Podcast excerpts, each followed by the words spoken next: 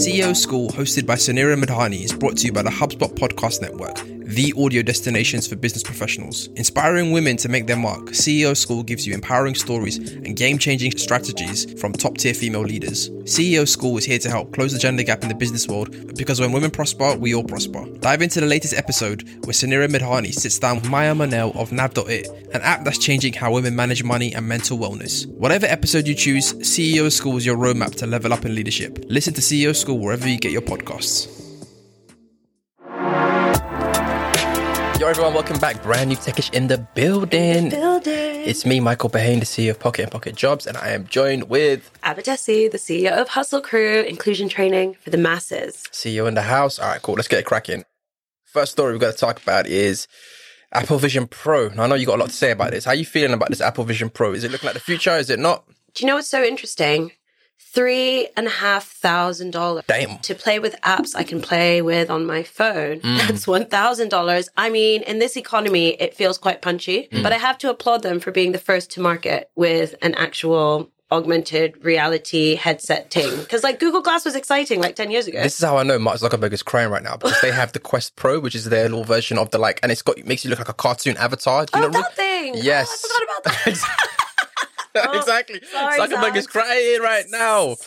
Yeah, so it's a no for you. It's looking like a nah, too expensive. the demo was amazing. I'm not going to lie. Mm. And there is something really cool about kind of being in your living room. It's very Minority Report, isn't Yes, it? It's very like that Tom Tom Cruise. Cruise movie. You're looking out in your living room and you can see whoever you're FaceTiming projected into the sky.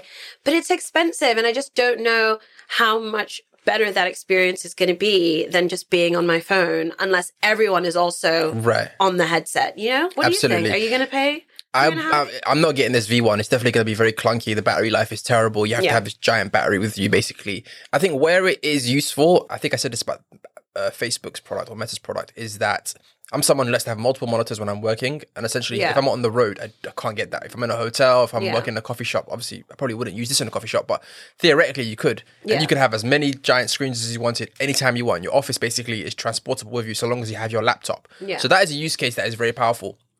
But I think I don't know. I think it's. I think this version probably won't be it, but I think going forward, we're living in kind of like isolated times, lonely times. And when you Yeah. watch that demo, everyone was doing something by themselves. They were watching a film by themselves. They were working by themselves. There was a parent there, and his two kids came in and kind of disturbed him or whatever. like, so it's like it's a vision of people doing things by themselves, and that is kind of a continuation of a trend that does already kind of like you can see it going forward in that direction. It's very Ready Player One, though. Very Ready Player One and very Black Mirror, obviously. Listen, let's see. I mean, Apple's have proven me wrong time and time again. They've managed to get us to spend twelve hundred on a new phone maybe every two years. That's true. 12, 2,500 on a new laptop every two years. What's another three, four grand? and also, they're going to give you the finance to pay for it now. So there's Apple Pay later. Oh, true that. So Tim Cook is tap dancing right now. from an employer perspective, I give people in my company new MacBooks. What is the use case as far as work? Like, what is what would necessitate giving a new starter a Vision Pro? I think as a developer, it probably would be quite powerful in terms of having like super giant screens. Anyone else? I don't know. Not really. Not right now. Zoom is fine. I don't think us having these things on so we could have these meetings like virtually is like that much of a sell. Yeah. But maybe I'm not quote unquote seeing the vision, pun upon. And Okay. um, well, let's see. I want to know: is anyone out there like lining up to buy the Vision Pro? yeah, not me. not me. Let's talk about other exciting things from Apple's developer conference. How many times have you been angry, frustrated, writing a text, Mm-hmm. Go on. using expletives, effing hell, only for autocorrect to correct that to ducking hell? we have all been there. Well, thanks to the power of AI, that will no longer be the case. Mm. AI models are now so intelligent that they can even start to anticipate when we actually genuinely want to use curse words. Right. So going forward, Tim Cook announced you will no longer have your expletives auto corrected to more diplomatic words. AI will recognize when you're angry, when you're annoyed, and it will keep the F words in for you. So, I mean, sometimes I think Apple was like this insurmountable company, no one can beat them. And then I realized it takes them like 15, 20 years to do a feature like this. So everyone's like, it's such a low hanging fruit. I don't know why they did it. It's very Orwellian to prevent me from swearing. If I want to swear, let man swear. But maybe the argument is that the technology didn't exist yet in No, order for them to it make did. it that easy. Of course it did. It, of course, it's not difficult to recognize if else. Like, you know, what I mean, basically, you don't need no generative machine learning. It's an if else statement. If I say ducking hell, Mm. usually I'm probably trying to say effing hell. You what I'm saying? So you're not impressed by that? I'm that? not impressed by that whatsoever. Was there anything else on that? non-story. Was there anything else on that day that impressed you? The kind of W, what do they call it? WWC? Sounds like I'm about to say WWF. World War Wrestling. King of Ring. Um, I was quite impressed by like voice commands being improved by AI Okay. because I'm someone that actually uses my voice assistant quite a lot. Siri. Yeah, you know, sometimes I'll just be like, "Hey Siri, where are you?" Because I can't find my phone. Hey Siri, what time is it? What's the weather like? Especially when I'm getting ready in the morning, trying to pack a lot of things in. And I'm very, very happy to hear that they're going to leverage ChatGPT, OpenAI technology to improve the quality of voice commands. Because there's nothing more frustrating than being like, "Hey Siri, open Spotify and play Megan Thee Stallion." And it's like opening Spotify and playing Mozart Fifth Symphony, and you're like, "That no, Yes. that's not what I wanted." Does the integration now exist though? I don't. I think the reason why when you say mm. Open Spotify play this is because I don't think Apple lets like third party apps integrate that well with Siri. It does. It's just that it doesn't understand what I'm saying. You know what I mean? okay. It's, it's just like, for example, like I have a friend called Siori. It's a Malagasy name from Madagascar. And whenever she calls me with my AirPods in, it's like, Siori calling. Like it's just like lacking the input to It's really smart. contextualize stuff. So that's why I think if it gets access to neural networks, it has access to more data points, hopefully it will be able to recognize prompts better. Interesting. I would love to know if they are using OpenAI. I don't think they are. I think they probably got their own kind of in-house tool because OpenAI is basically Microsoft Part Two. So I don't think they probably would do. Hmm.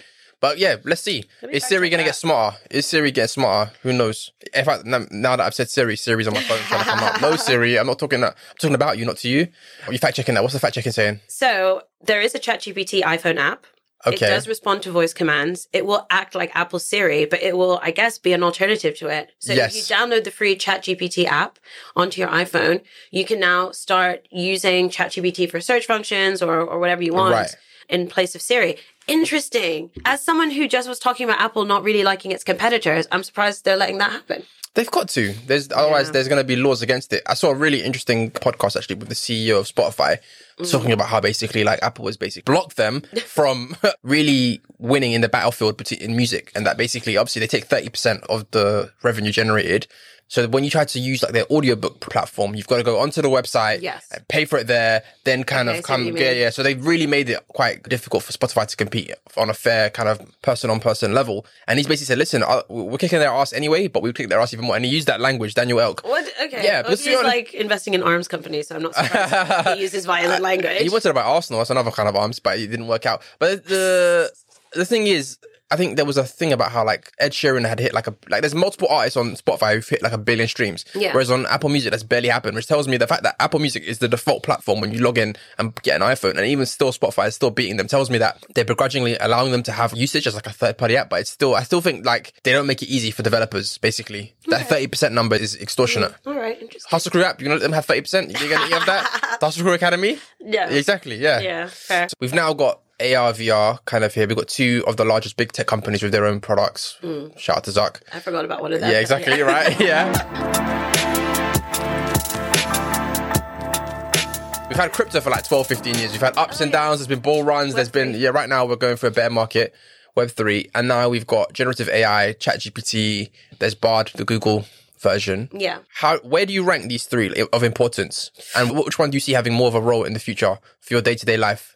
And is there a convergence of the two at I any mean, one or three? I think there definitely sh- is a convergence of the two. I mean, it's really interesting because we have to see what will happen in society and civilization. Like I was reading Signature Block, which is like a great newsletter run by Weekend Fund, Ryan Hoover and Oh, yeah. Shout out to Ryan Jane. Hoover. Yeah, and they did this emerging fund managers report, and they were talking about the overhyped technologies and the underhyped technologies. Yeah. And this is based on research from like all the emerging fund managers that they asked, and people were saying that you know AI is an overhyped technology, just in the sense that it's just the word that everyone's using all Right. the time now. There was a time where Internet of Things was that word. yeah, yeah, yeah. IoT, oh my lord. and they said the most underhyped is longevity. And longevity got me thinking about the role that VR and AR could play in longevity. Because, you know, there is that Black Mirror episode where people live forever in a virtual world. okay, yeah, yeah, yeah. And I think applications in healthcare, I mean, of course, AI is doing incredible things in healthcare, like identifying tumors in x rays quicker than human eyes could.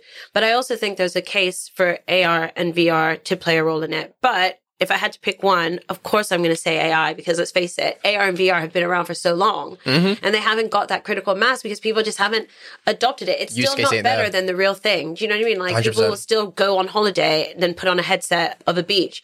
But what's interesting about AI is that especially the current applications, let's say ChatGPT, it complements an existing workflow and it's incredibly accessible. Like I don't need to buy hardware Mm. to use ChatGPT. Absolutely not. So that's why I feel that of virtual reality, augmented reality, So what's the ranking then? One is AI, two one is what? is AI.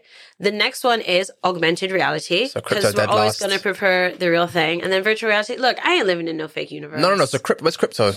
Oh, interesting. So I'm saying AI, That's and I'm, I'm putting. I'm putting AI and VR into one bucket basically as like the two simpatico. Like you know, what I'm Yeah. saying the third one is crypto. Well, then I'll put Web three as my number two, like crypto, Crypto above AI and AR. VR. Yeah, because I think there's still a case for like dismantling this version of capitalism, and then yeah, I'll put whatever's left at the end. That's interesting. So in five Go, years' time, you? What do about you? the question is if I think AI is number one, but the question is in five years' time, will there be more use people using AR and VR Or more uh, in people it- using crypto? crypto? And I probably believe AR VR. I think outside of like people trying to buy and sell to get a quicker return, is my mum going to be using crypto? Is it? I don't. I, I don't. Yeah, I don't know. Maybe I'm wrong. The crypto heads are going to come for me in it, but crypto's been around for like 15 years. Isn't it? Like, where is it? I just don't see it.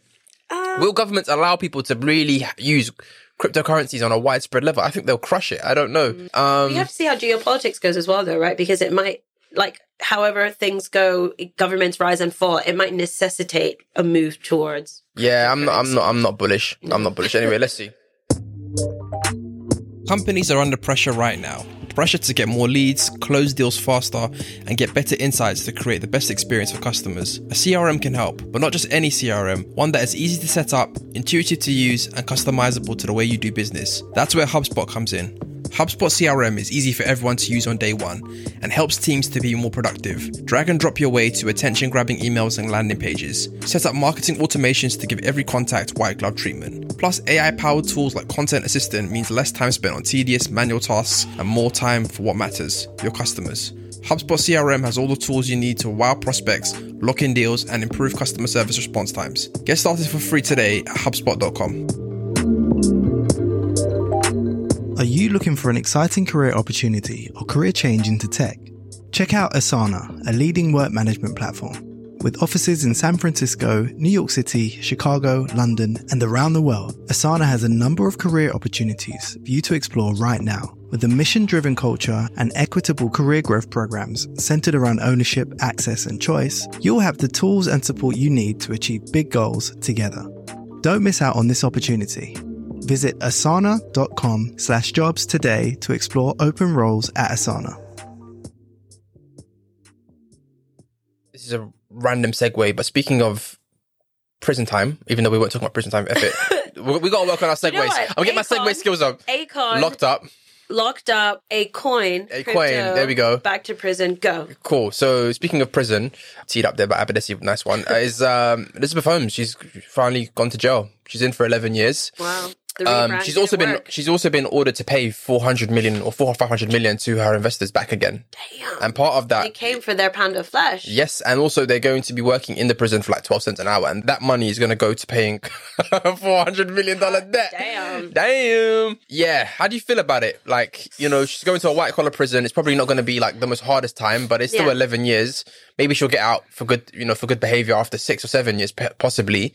She's Is she a scapegoat, do you think? Or is, she, is this like, I feel like at this point she's just clickbait. Yeah. Honestly. Like I feel like at this point it's just let's get another Elizabeth Holmes story out there. I mean, there's about fifteen hundred other Elizabeth Holmes wannabes operating in the venture scene at the moment, I'm sure. 100%, You yeah. know, to put a guess on it.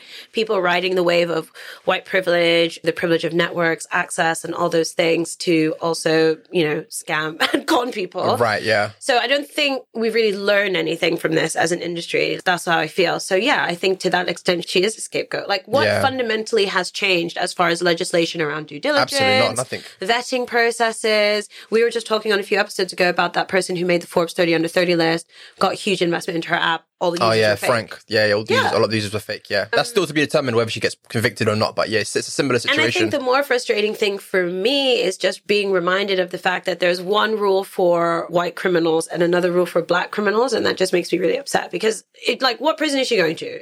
Should Yeah, exactly. like- so it's like if in this world, if you steal a thousand dollars, you go to one prison. If you steal four hundred million dollars, you go to a better prison. How does that make sense? I don't know. That makes no sense. Send it to Rikers Island. I'm sorry. Exactly. That's what I was think of. But one I thing was I th- we talked about this loads of times ages ago about how she actually didn't go to jail for hurting people in terms of the fact that she built a medical device that didn't work. Yeah. People took the test, said, yeah, you're pregnant or you're HIV. Yeah. Turns out it was all complete BS, basically.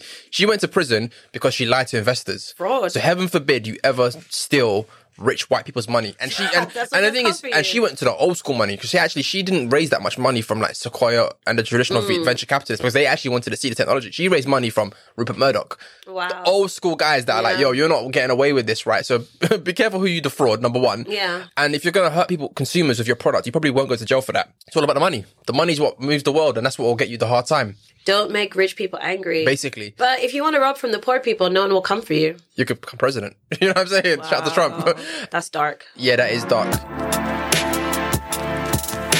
So let's talk about money, rich people, and that malarkey. Our favorite show has come to an end. Uh, oh, you're your favorite show. Oh yeah, yeah. You love Atlanta. one of my favorite Okay, shows, you're, not I'm talking about what's currently favorite. on the show. Okay, yeah, yeah, cool. I mean, to be fair, we haven't gone in depth into a show like this actually on our podcast in our four or five years being around. So I'll go in there. depth on Atlanta if you let me. I'll go in depth on Insecure if you let me. Okay, let's go. Next episode, isn't it? so obviously it's the finale. It's obviously spoiler time if you haven't watched the episode or follow the series. So if you and you want to watch it, maybe skip this bit for now. Yeah. Do you think they landed the plane? So often these shows, the finale is a disappointment. Did they land the plane? It was very entertaining. I mean, you know, we knew that we were going into what's basically what like a feature film length episode. hour and a half. Yes, mad and we it? wanted to see how it all ended. You know, continuing on my thesis that Succession is a reality TV show about people who would never let themselves Yeah. be on a reality TV show. I was expecting a bust up. I was expecting conflict. I Mm. was expecting disappointment. I was expecting surprise. And I got everything I asked for. I think some of the funniest and most tragic scenes were definitely at the board meeting and just watching the cringe. siblings having, you know, 24 hours earlier been in their mom's home, being all playful and nice, just collapse into their classic conflict. Yeah, very, very, very How- entertaining. Can can you defend Shiv? Can you I def- defend Shiv? I mean, do you know what? So There's I, I just cut you off. I do feel like Yeah. sometimes we always look for the person who most resembles us in the show. So if there was a black Mm. So person in the show, I would be like, no, no, I, I think you relate to Shiv because you see her in a male-dominated world trying Yeah. to think. But I still think she's a reprehensible like character as a person Wow. outside of that. Do you think she's the most reprehensible sibling? No, I think they're all bad people. Kendall Yeah. kills someone. You know what I'm saying? Like a, Rom- a Roman is prob- basically a sexual deviant and whatnot, right? Yeah. I think Shiv frustrates me because, and they, they, they, they did it in the show. So Tom gave her a scorpion. Yeah. And I think they're alluding to the parable of the scorpion and the frog. I don't know if you know it, but basically, I think the f- scorpion says to the frog, can you help me get across the river? And Yeah. the frog's like, no, I won't do that because you're just going to bite me. And then the scorpion says, I won't do that because it's not in my interest to do so, essentially, right? Yeah. We will both die if we do that. So then the frog's okay, helps it. And then the scorpion bites him anyway and they both drown and die. And the frog says, why'd you do that? And the scorpion says, I just couldn't help it. It's just like, it's kind of, nature. yeah, it's my nature basically. Yeah. So I think Shiv, her nature is that she doesn't want to see her brothers win, even if it's against her own best interests. Yeah, so, so they named her Shiv because her character, Shiv is a shank also in prison, a betrayal basically.